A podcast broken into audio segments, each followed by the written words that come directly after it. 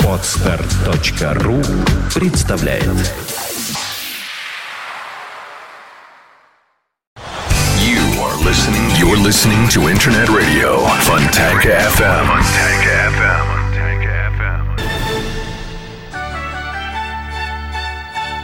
Добрый день. Вы слушаете радио Фонтанка FM. В эфире программа «Виват Истории». В студии ее ведущий историк Сергей Виватенко. Добрый день.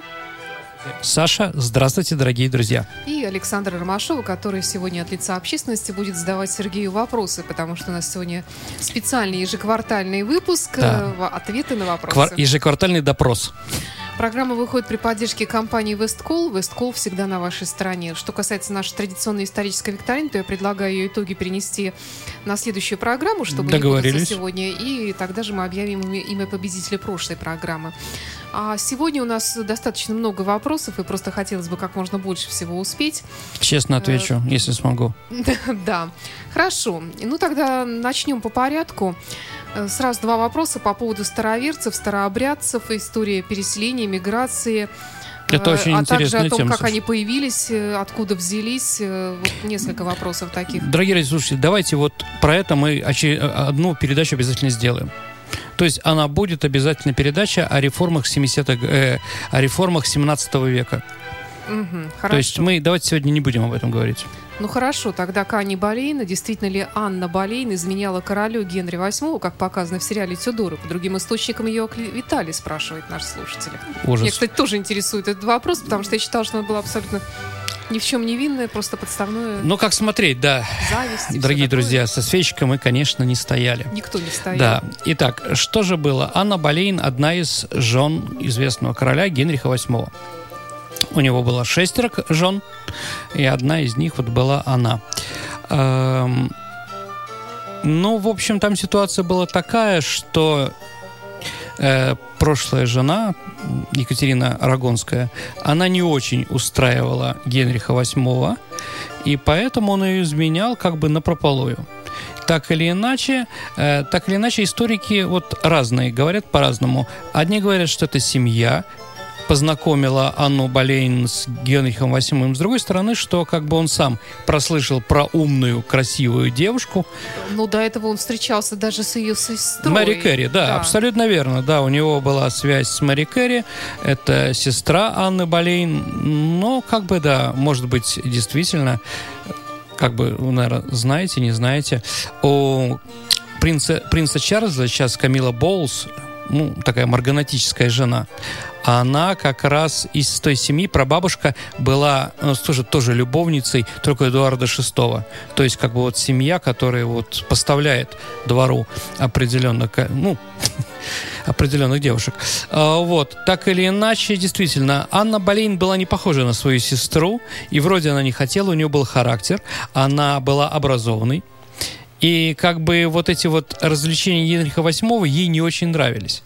Так или иначе, она противилась этой связи. Во всяком случае, нот как бы при всех. Может быть, разыгрывала карту так.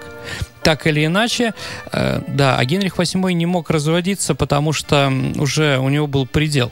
То есть ему больше католическая церковь бы не дала. А за развод в то время был римский папа, который имел отношение к Испании. И...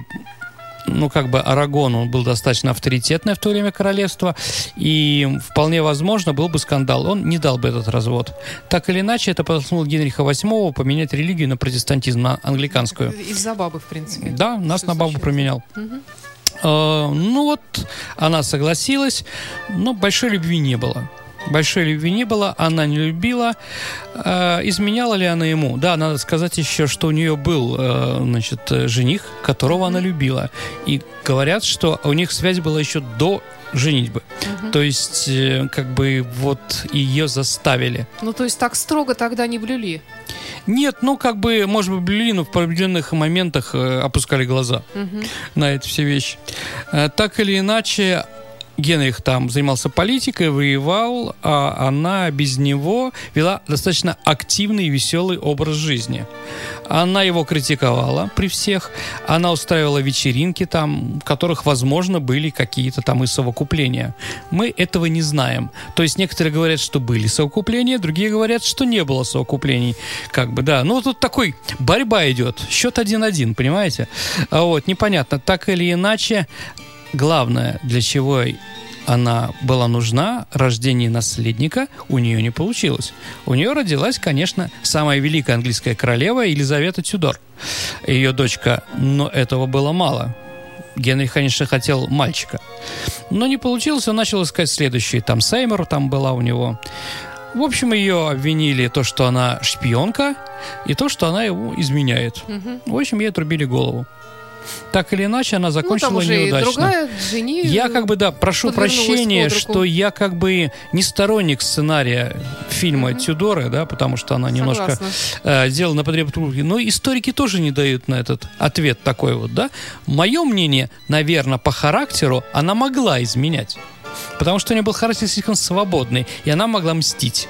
И как бы, знаете, когда понятно, что ее ждет отрубление головы, отсечение, да, можно, конечно, и себе позволить что-то, ну, в пику, да, назвать короля рогоносцем.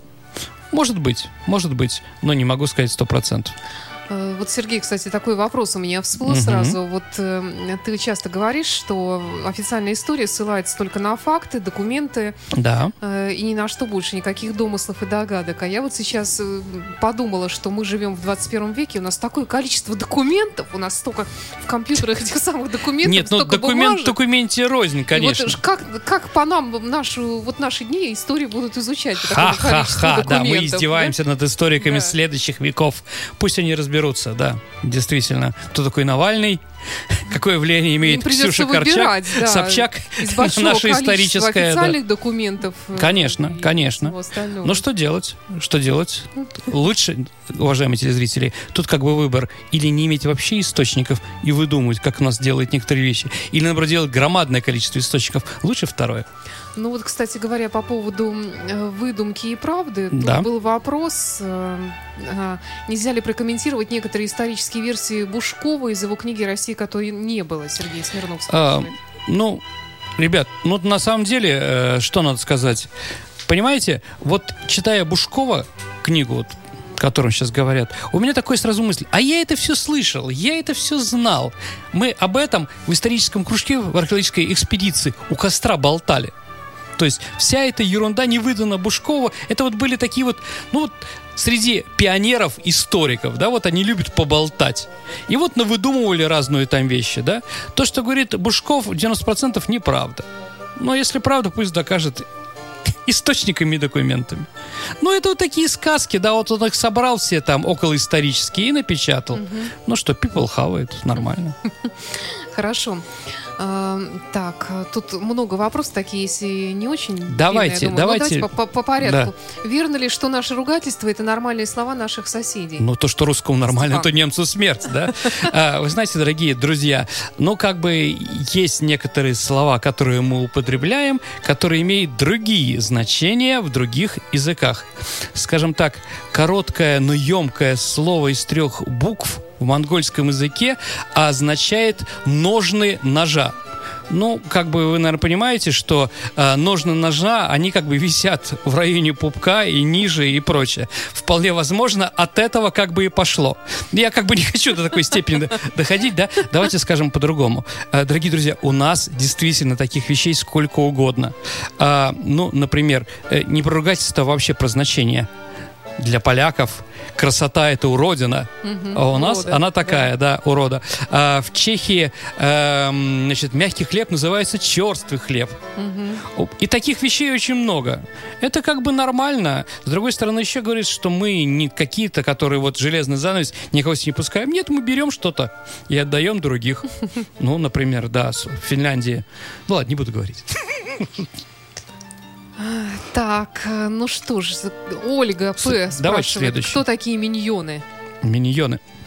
Значит, ну, вместе у телевизора. Дорогие друзья, вы, наверное, фильм видели «Графиня де Монсоро» или читали лучше, конечно, читали Александра Дюма, миньоны так называли сподвижников Генриха Третьего, последнего короля Валуа, который вот после Варфоломейской ночи, помните, Карл Девятый, Варфоломейская ночь, против него там герцог Анжуйский интригует. Mm-hmm. Так вот, вокруг него были такая группа молодых дворян, которых называли миньоны.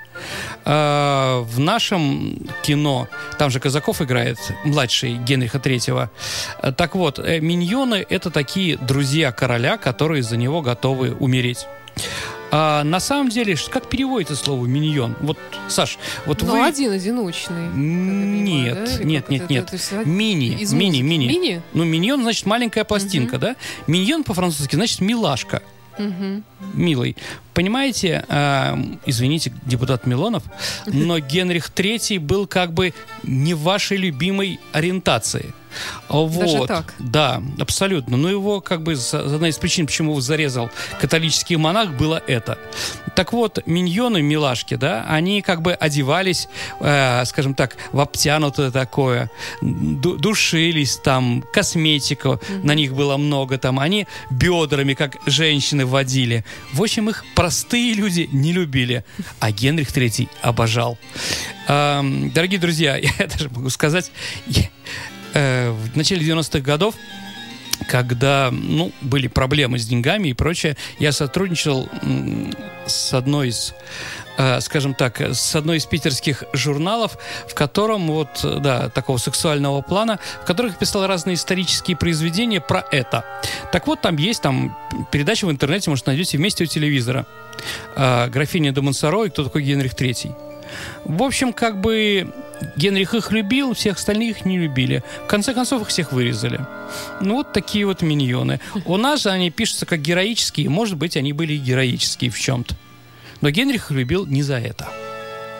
Ясно. Скажите, пожалуйста, жив ли Дэвид Гилмор? На вас одна надежда. Интернет вообще ничего не выдает. Спрашивает почему-то Лариса Плотникова. Ну, вообще, а что с ним будет? С Дэвидом Гилмором? А я каким? Нигде не встречала. У нас их два. А есть еще... Я думала, группа Pink Floyd. Какой еще? Нет, есть еще джазовый, достаточно известный гитарист Дэйв Гилмор. Ну, слушайте, что касается Дэвида Гилмора, с утра они оба были живы, да. Если нет информации, если что-то случилось, с ним все в порядке. Хорошо, быстро переходим к следующему вопросу. Почему в Башкирии Салават Юлаев считается национальным героем, спрашивает Елена.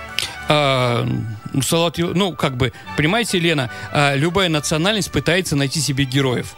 В какой-то момент исторического роста башкиры тоже стали искать. А кого мы можем гордиться, да?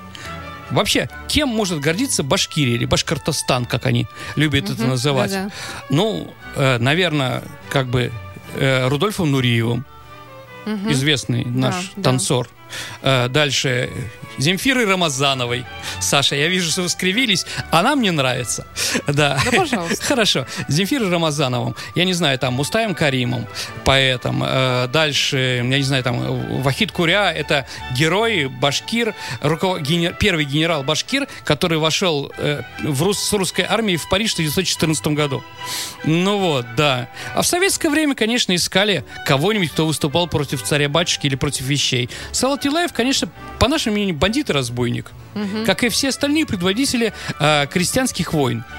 Дорогие друзья, вот просто давайте вспомним имена помощников наших Стеньки Разина, Емельяна Пугачева. Одни только названия говорят, какие они были милые люди, да?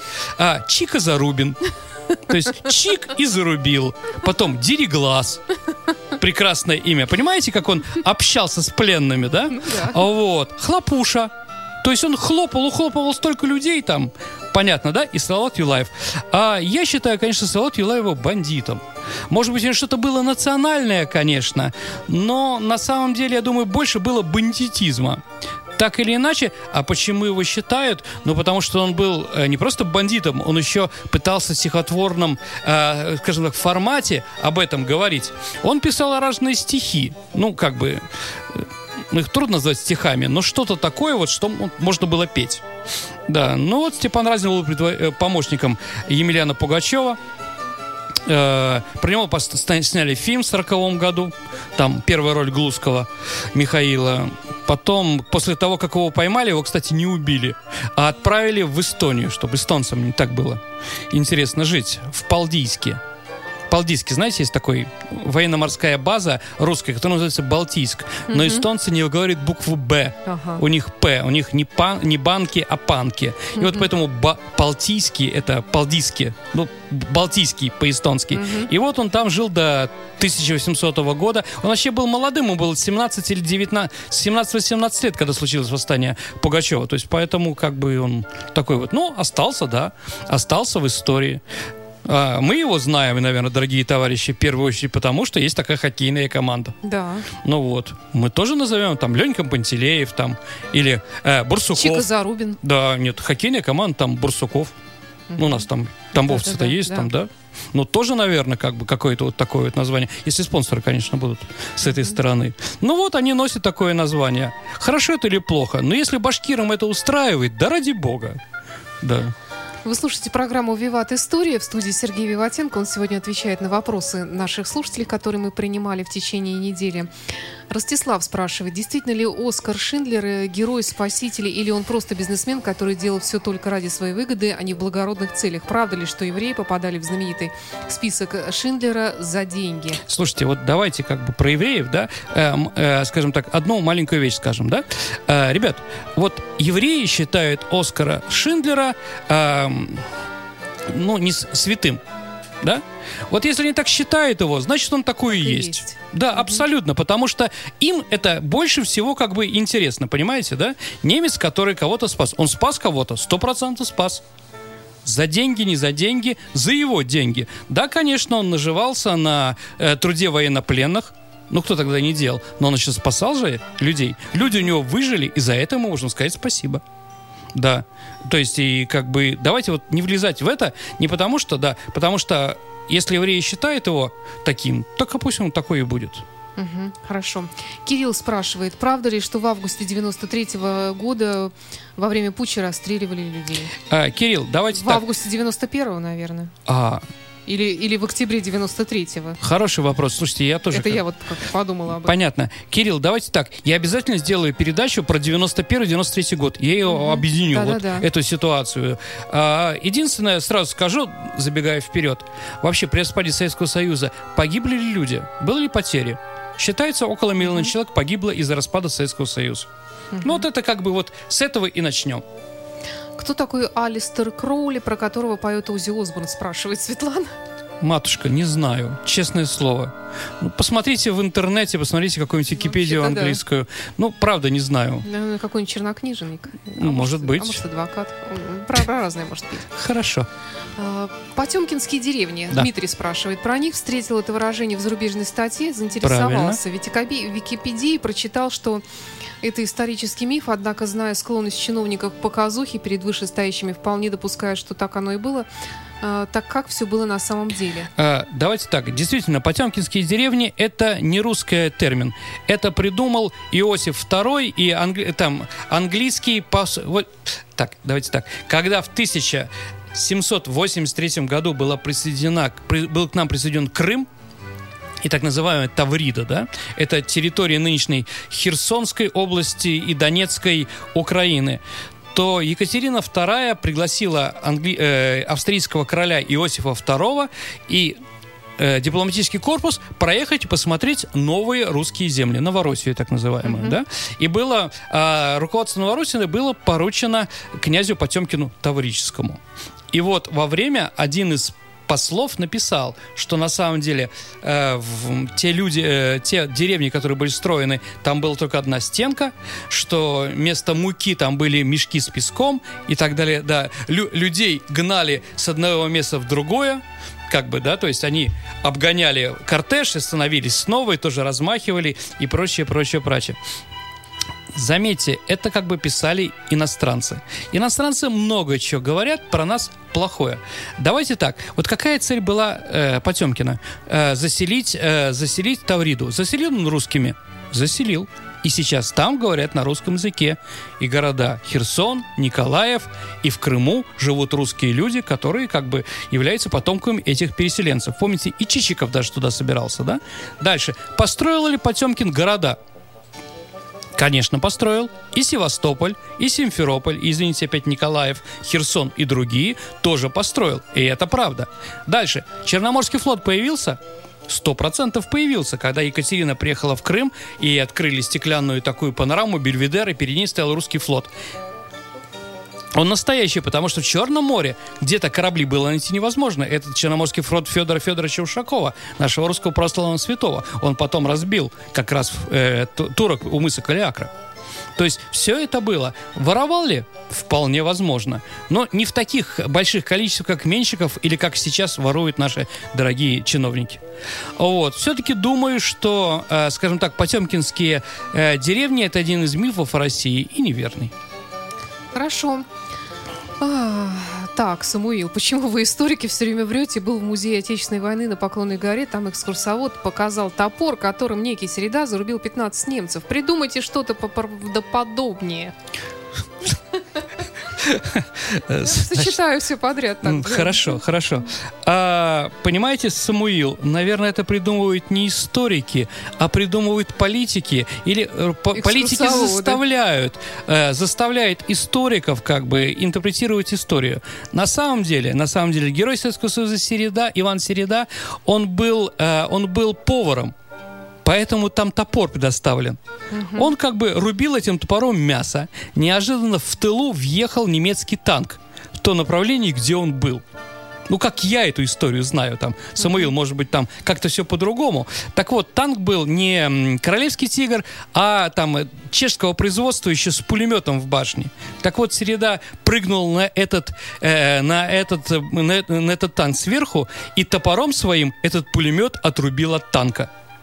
То есть он не мог стрелять. А потом разбил им все их, скажем так, стеклянные там... сделал так, что ослепил танк. Это подвиг, конечно, подвиг. Я думаю, или вы что-то перепутали, или наши экскурсоводы вообще же с ума сошли. Хорошо. Вот тут несколько вопросов, может быть, два вопроса, я тоже объединю в один. Давайте. Виктор спрашивает, частенько слышим о «немытой России» в кавычках, о том, что русские узнали о постельном белье только в 20 веке, а с другой стороны говорят о чистоплотности русских, русской бани, благодаря которым удалось избежать множества эпидемий, которые были в Европе. Что из этого правда? И второй вопрос сразу от Константина. Давайте Кима. Сначала вот это. Да, хорошо. Знаете, наверное, правда, неправда, не то, не второе. Или то, или второе правда. Во-первых, ребят, надо понимать вот о чем, простите. Что, вот знаете, я, по-моему, это приводил пример, не помню. Вот Ниагарский водопад. Ниагарский водопад в Соединенных Штатах Америки, который между озером Эри и Онтарио. Ниагара Фоллс, помните? Ну, да, конечно. Да, Мэрилин Монро. Так вот, дорогие друзья, если вы захотите поехать в Америку, если у вас будет шанс такой, да, и поехать в сторону Баффало, где находится этот водопад, где-то за 100 километров вы начнете слушать звук такой. Рокот, грохот, да? Чем ближе к водопаду, тем грохот жуткий. Ты подъезжаешь, когда к этой лавине воды, там грохот такой, что не слышно ничего. Ты срываешь сразу голос свой практически, да? Ну и мокрый. Это понятно, да? Так вот, а индейцы, гуроны, иракезы, которые проживают там, говорят тихо, спокойно. Почему? Потому что для них с рождения это фон. Фон они не замечают. Также, извините, хорошо или плохо, как пахли русские, да, и прочее. Запахи были для нас, может быть, ужасные. Для того времени были фоном, и их никто не замечал. Если мы говорим, что мыться для этого. Вообще, конечно, баня русская или финская и прочее, они, конечно, появляются в тех местах, где холодно. Это понятно, что в ней можно согреться и прочее. Говорить о том, вообще, сколько раз мылись россияне, скажем так, в средние века считалось, что русские мылись 3 раза в год. На 3 праздника. То есть это Рождество, на Пасху и на Троицу. Нет, если ты хочешь еще мыться, пожалуйста, делай это. Но вот 3 раза было обязательно. В Европе мылись 2 раза, потому что Троица у них не считается великим христианским праздником. То есть, понятно. Как же чистые четверги? Это перед Пасхой. Еще раз говорю, Пасха. Ну, а банные дни какие-то? Банные дни это были придуманы потом. На самом деле, Послушайте, на самом деле, я за то, что мыться, конечно, да, но на самом деле, когда ты моешься, ты, наоборот, ставишь свою кожу и свое тело под удар других бактерий и других разных вещей, от которых ты можешь умереть. Согласимся, да? Поэтому вот этот вопрос очень спорный насчет. Баня, конечно, у нас всегда была. Но баня, если вы помните, она считалась такой, скажем так, колдовским местом, нечистым на самом деле. И как бы священники вот как бы как можно меньше, скажем так, не любили баню. Считалось, что она как бы такой у нас остается остатком древних религий, да, вот как мельница, как кузнецы, вот такие вот, которых в деревне всегда опасались. Да, действительно, до начала 20 века мы же спали на палатях, на печке, там, может быть, и на земле кто-то спал, у кого не было денег. Это правда. Так все спали, абсолютно. Первая простыня появилась, когда мама Карла Великого, это такой средневековый европейский, первый император, король, Карл Мартел, французский. Так вот, она все время, ей было плохо, что ее сын во время походов спит на земле. И она ему отдала свою эту на стол, скатерть. И вот эта скатерть была, считается, первой простыней, которая вот появляется. То есть, на самом деле, и французы, и немцы, и все остальные достаточно поздно увидели эту простыню и прочее. И поэтому говорить, что мы самый грязный народ или самый чистый, я бы не стал. Мы такие, как все. Константин Ким спрашивает: очень хотелось бы послушать про эпидемию чумы в средневековой Европе. Какие были причины возникновения? Вот как раз они очевидны из предыдущего вопроса. Было ли это только в Европе или где-то еще, например, в России? Нет, конечно. Понимаете, эпидемии не знают границ. Это надо понимать. Да, почему они появляются именно эпидемии в Европе? Потому что Европа достаточно активно торговала. Торговала с Африкой, торговала с Ближним Востоком. И оттуда как бы это все пришло, эти все болезни. Самый главный разносчик, конечно, крысы. Самая известная эпидемия... Блохи. Блохи. Которые разносят крысы, а разносят блох, которые кусают человека. Саш, верю вам абсолютно, да. Вполне возможно. Самые известные, эти эпидемии унесли... До 2/3 населения Европы в свое время. Самая такая жестокая была эта чума конца 16 века. А у нас она пришла в 1602 году во время смуты. То есть тоже из Польши. То есть были, конечно. Что о них говорить? Говорят, что не так много было-то. Как раз благодаря бане. Не знаю, если воздушно-капельным путем это распространяется, баня не поможет. Кровью, кровососущие насекомые. Давайте так, я в этом сильный не специалист, но я думаю, что есть тиф, например, да, он происходит, по воздуху идет. Тиф — это облако, кстати, по-итальянски. Потом, конечно, от человека к человеку. Да. У нас, конечно, известные были, и исторически после этого были и бунты, да. Самая известная чума уже в новое время — это в Москве, в начале царствования Екатерины Второй. Граф Орлов как раз он эту эпидемию предотвратил. Он жил город, поделил его на сектора, всех заставил мыться и так далее. Он сохранил и город, и он действительно был очень после этого популярен. Холера 30-х годов 17-19 века в Петербурге.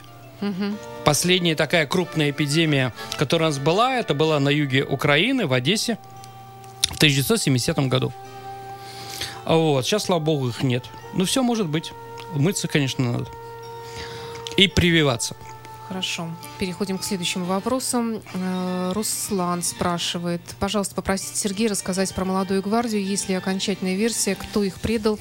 А то всплывает какой-то ужас, вплоть до того, что ребят предал Олег Кошевой, а сам ушел с немцами. Спасибо. Давайте так. Первое насчет, кто их предал. На самом деле, есть же дело. Есть дело, по-моему, 0266 оно называется. С ним можно познакомиться. Дело «Молодой гвардии». Вообще страшная вещь, конечно. Предатели. Там было много предателей. Вот Фадеев написал там Стахович. Предатель у него в романе «Молодая гвардия». Из-за этого считалось, что Стахович — это Тридикевич.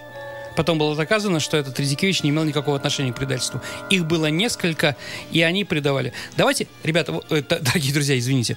Давайте... с вами поймем, что такое «Молодая гвардия».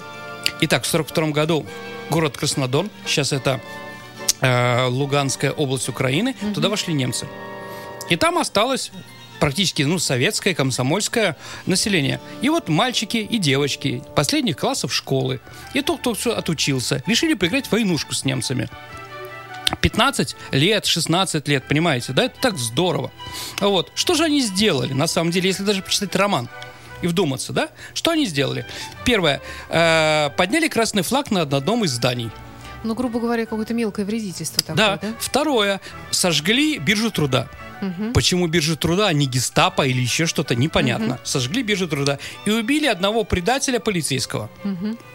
За это немцы арестовали всех практически, всю практически молодежь этого города, человек 300, и уничтожили, бросили в шахту. До того, как их бросили в шахту, над ними издевались там. Если почитать это дело, там жуткие вещи. Оле Громовой сапогами разбили грудь. Володю Земнухова заставляли, когда его били, у него кровь брызгала, заставляли языком слизывать эту кровь с пола, со стены и так далее. Сергею Теленину сломали руку, и во время допроса всегда ее ломали до конца там, да? Каждому подгоняли по иголке. Понимаете, немцы во время гона, они вот такие вот. То есть надо понимать, да? То есть вот каких мы немцев знаем, вот в «Молодой гвардии» очень хорошо показано. Такие вот, да. Так или иначе, вот они погибли. Они герои, конечно, они герои. Но, говорить о том, как заставили Фадеева написать, что коммунистическая партия там ими руководила, этими ребятами, нет, конечно, этого не было. Они были патриотами, что могли, то ли делали. Тоже, понимаете, да? Их вот так вот уничтожили. Конечно, Кошевой не был предателем. Его убили, и его труп тоже нашли в этой самой шахте. И они там похоронены. Конечно, ужасная вещь, но говорить о том, что они что-то переделывать, это изменять, нет, это надо помнить.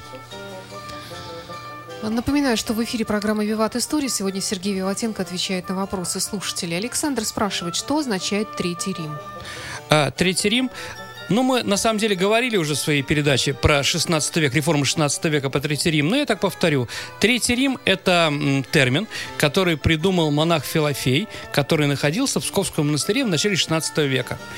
Он сказал такую идею, что за время христианства были три факела города, которые помогали христианству пробиться в мире. Да? Они освещали христианство во всем мире. Первое – это был Рим, где практически было основано христианство.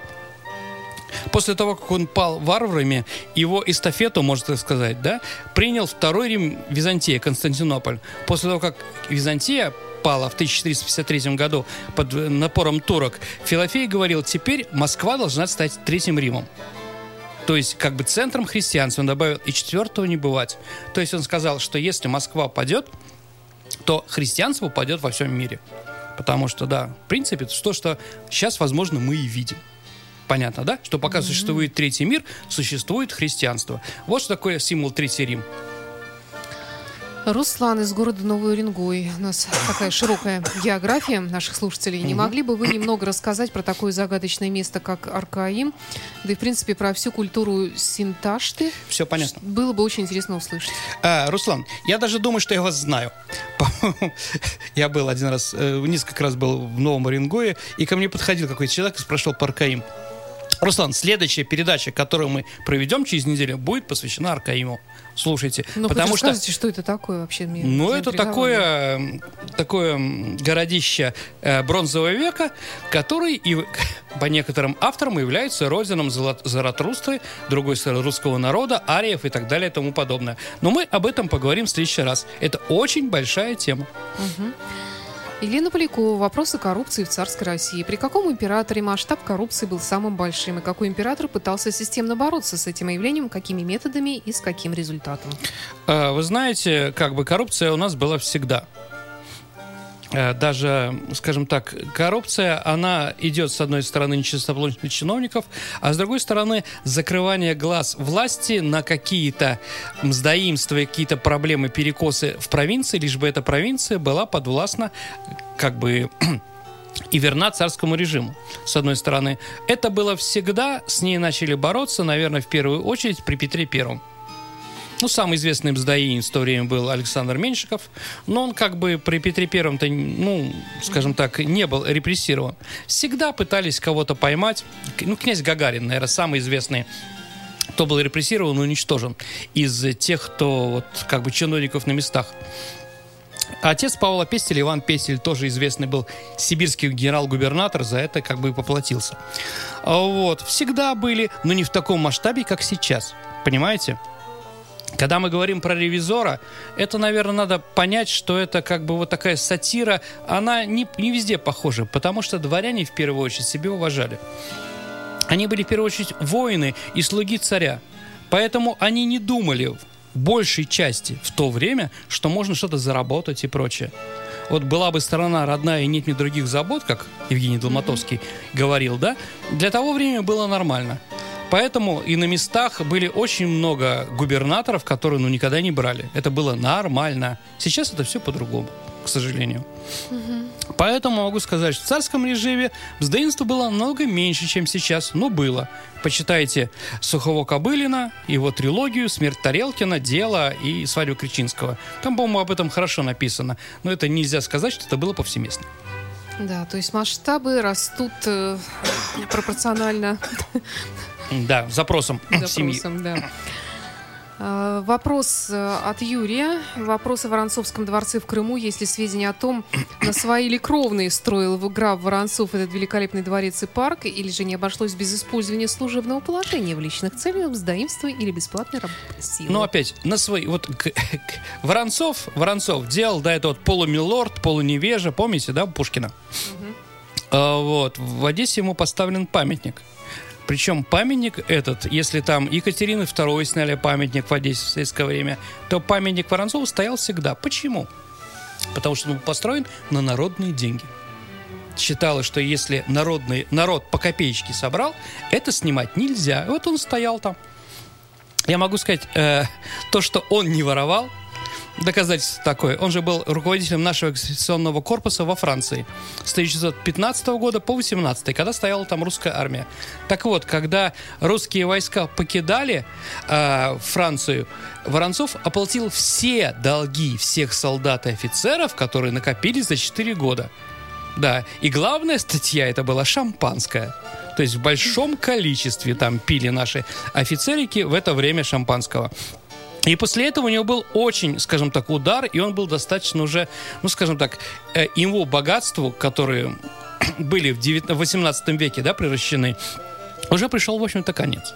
Да, и Пушкин, который пытался с его женой в шашне, по-моему, даже рога поставил ему. То есть в списках побед сексуальных Пушкина жена Воронцова стоит там, да, одна из первых.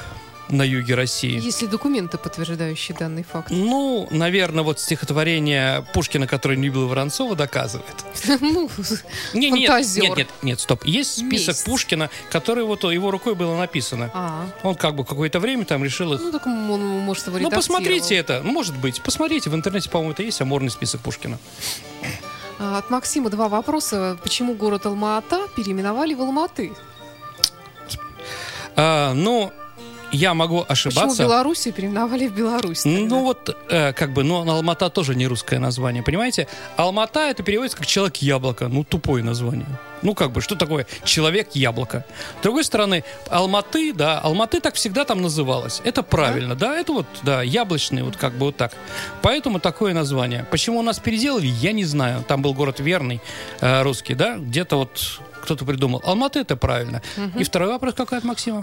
Есть мнение, что Рузвельт намеренно игнорировал информацию о возможном нападении на Перл-Харбор с целью участия во Второй мировой войне. Ну, это 100%. Ваше профессиональное мнение по этому поводу? Конечно. Надо понимать. Понимаете, Америка жила 200 лет под называемой доктриной Монро. Монро — это 14-й президент США, который сказал, что внешняя политика Америки интересна только сама Америка. Ну, Южная Америка. Европа не должна Америку интересовать никак. впервые, скажем так, нарушили американцы Доктрину Монро в 17 году, когда вступили в Первую мировую войну. Угу. Вот тогда. Но это так было непопулярно в Америке по той причине, что много людей погибло. Непонятно, за какие интересы, да? Непонятно, почему мы должны там помогать англичанам, французам, а немцев игнорировать. И очень многие, скажем так, сенаторы были пацифисты. И Рузвельт понимал две вещи. Война нужна, чтобы поднять экономику, потому что по-другому экономику поднять было невозможно, а у них была Великая депрессия, если вы помните, в это время. И второе, обойти это можно только заставить японцев напасть на Соединенные Штаты Америки. Поэтому в 1939 году Соединенные Штаты Америки запретили всем странам Тихого океана продавать нефть Японии. У японцев и сейчас нефти нет. Понимаете, да? Ну вот. То есть, как бы, американцы провоцировали японцев. Или вы сдадитесь, или нападайте. Да, действительно, разведчики сообщили. Рузвельт знал, что такого-то числа, это доказано, Рузвельт знал, что японцы готовят на нас на Америку нападение. Но он специально это проигнорировал. И он был очень, как бы, рад, что наконец-то японцы себя проявили. И он мог себя руководить после этого страной достаточно спокойно. Дальше, да? Да. Так, ну тут просят сделать передачу про восстание Спартака. Восстание Спартака? Ну давайте, как бы, если интересно. И планируется ли выпуск о событиях путча 91 года? Ну, мы уже говорили, да, что да, планируем. Будет. Так, ну тогда вот... Не бойтесь, Саша, сейчас, давайте. Да, я не боюсь, я уже там просто очень много задала, тут я вычеркиваю. Расскажите, пожалуйста, про Елену Блаватскую, если можно. Ну... Елена Блаватская – известная русская философка-теософка, которая придумала, скажем так, которая в XIX веке разработала новую религиозную философию, которая, скажем так, опиралась не только на христианство, но и другие религии, например, на буддизм, индуизм. И вот на этом, скажем так, поле она придумала свое направление общественной политической мысли. Она достаточно была популярная. В принципе, оно и сейчас популярное, называется по-разному. Ну, вот, наверное, все, что, как бы, можно о ней так сказать серьезно. Ну, я думаю, что можно ее просто почитать. Правильно. Ну, потому да? что, да, я согласен. Вопрос такой философский. Является ли гражданская война встряской для страны и гениев? Азиз. О, Господи. Азиз, вопрос. Не дай бог. На самом деле, гражданская война. Гражданская война, по моему мнению, самое страшное, что может быть. А давайте насчет встряски умов, да? Давайте вот примем, поговорим о нашей стране, да? О гражданской войне, которая продолжалась с 18 до 20 года. Кого мы потеряли из-за этой войны? Кто из известных людей, которые... авторитетные во всем мире мы потеряли. Кто уехал из-за гражданской войны? Лучшие умы. Ну, давайте, как бы, да? Лауреат Нобелевской премии Петерин Сорокин. Да, это философ, основатель социологии. Его камера в Петропавловской крепости сейчас вы можете видеть. Большевики его посадили. Потом, когда только выпустили, он сразу сбежал. Лауреат Нобелевской премии химик Пригожин. Лауреат Нобелевской премии Иван Бунин. Кого мы помним, да? Дальше. Василий Леонтьев, известный экономист. Понятно, что Василий Леонтьев – это не китайская фамилия. Дальше, значит, человек, который придумал вертолеты, Игорь Сикорский. Человек, который придумал телевизор, Александр Зворыкин. Да, Рахманинов, композитор, Анна Павлова, Федор Шаляпин. Это кто приходит там, я не знаю, там Ходосевичи, Северянины и многие другие. Кто приходит в первую очередь? Аверченко. И так далее, и тому подобное. Это, может быть, это, конечно, и встряска, но, с другой стороны, это большое обнищание, интеллектуальное обнищание страны, когда какая-то часть элиты вынуждена мигрировать в философский пароход, где мы решили вообще всю философию. Франк, господи, кто там еще, Бердяев и многие другие, да, вынуждены были уехать, их просто взяли и посадили, и отправили. Поэтому встряска здесь такая. Да, конечно, меняются элиты во время революции. Скажем так, если в этой элите были запрещен старая элита не пускала новую, то тут, конечно, есть замещение. Да, после этого у нас появились многие, скажем так, люди из народа, которые стали не хуже, 100%. Но лучше, наверное, все-таки было бы, когда те и другие помогали нашей родине развиваться. Ирина спрашивает, в бывших союзных республиках, тоже опять-таки философский вопрос, переписывают историю и по-новому интерпретируют отношение к русскому народу. Может, и нам нужно отменить толерантность? Сменить толерантность на правду, наверное, она имела в виду. Ну, наверное. Ну, вы знаете, наверное, я соглашусь. Наверное, я соглашусь с чем-то. Понимаете? Ну, давайте какой-нибудь пример приведем. Первый. Если вы посмотрите первые учебники истории Белоруссии и Украины, там много одинакового. Просто про то, что белорусы и Украины всегда были под скажем так, на тех условиях, которых присоединяли, русские обманули. Там есть специальная глава там про Конотоп, это украинская, где украинцы разбили русских, Богдан Хмельницкий, уже после Рады, да? А в белорусском учебнике была Орша, где тоже произошло. Очень похожие. Видимо, писались они под одним лекалом на одни американские или какие-то другие деньги и, возможно, одним и тем же автором, понимаете, да? Есть такие вещи. Хорошо, действительно, когда вот нас сейчас вот черной краской покрывают, хочется, конечно, задать вопрос. Я согласен с президентом Путиным, который один раз выступил, да? Итак, грузины, например, да, считают, вот у них есть музей оккупации. Они этим... Саакашвили этим гордится, да? Ну вот, говорит, что русский народ привел к репрессиям массовым, да, грузинского народа. А давайте просто вспомним, кто же руководил репрессивными органами, когда эти репрессии приходили, когда руководитель нашей страны был некто Джугашвили. Понимаете, да? Министр внутренних дел, там, МГБ, ой, министр внутренних дел был Лаврентий Павлович Берия. Его заместитель был такой рязанской фамилии Рухадзе. Руководитель ленинградского МГБ, да, который тоже отвечал за ленинградские репрессии, тоже, видимо, был там, я не знаю, там, Вятский, да, по фамилии Гоглидзе. Руководитель Белоруссии, который Михолса убил. Помните, там, известный артист Михолс был убит МГБ Белоруссии. А вот, по фамилии Цаава.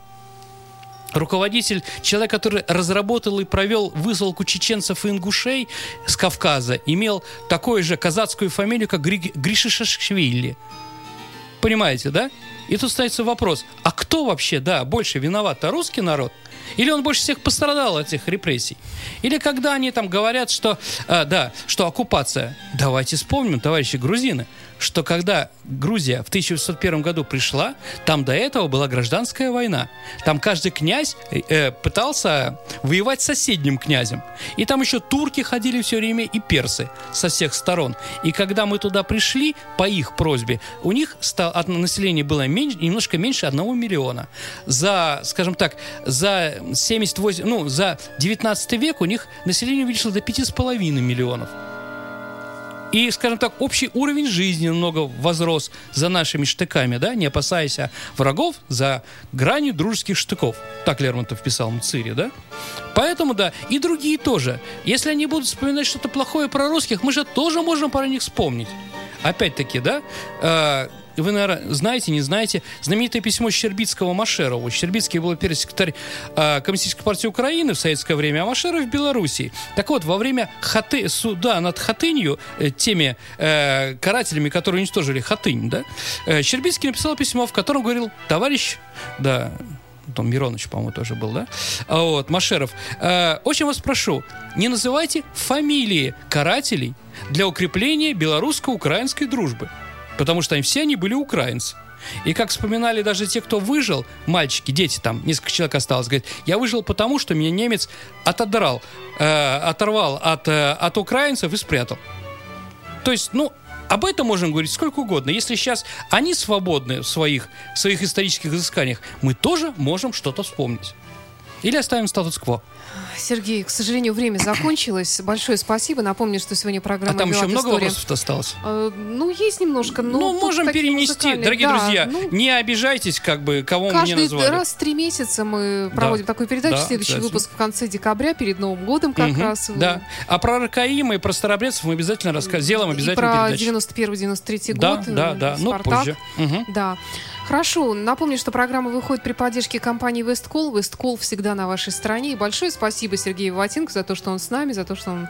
Спасибо, что слушаете меня. Такую интересную передачу и отвечает так на наши вопросы. Спасибо, дорогие друзья. Саша, спасибо тебе тоже. До встречи. You're listening to Internet Radio Fontanka FM.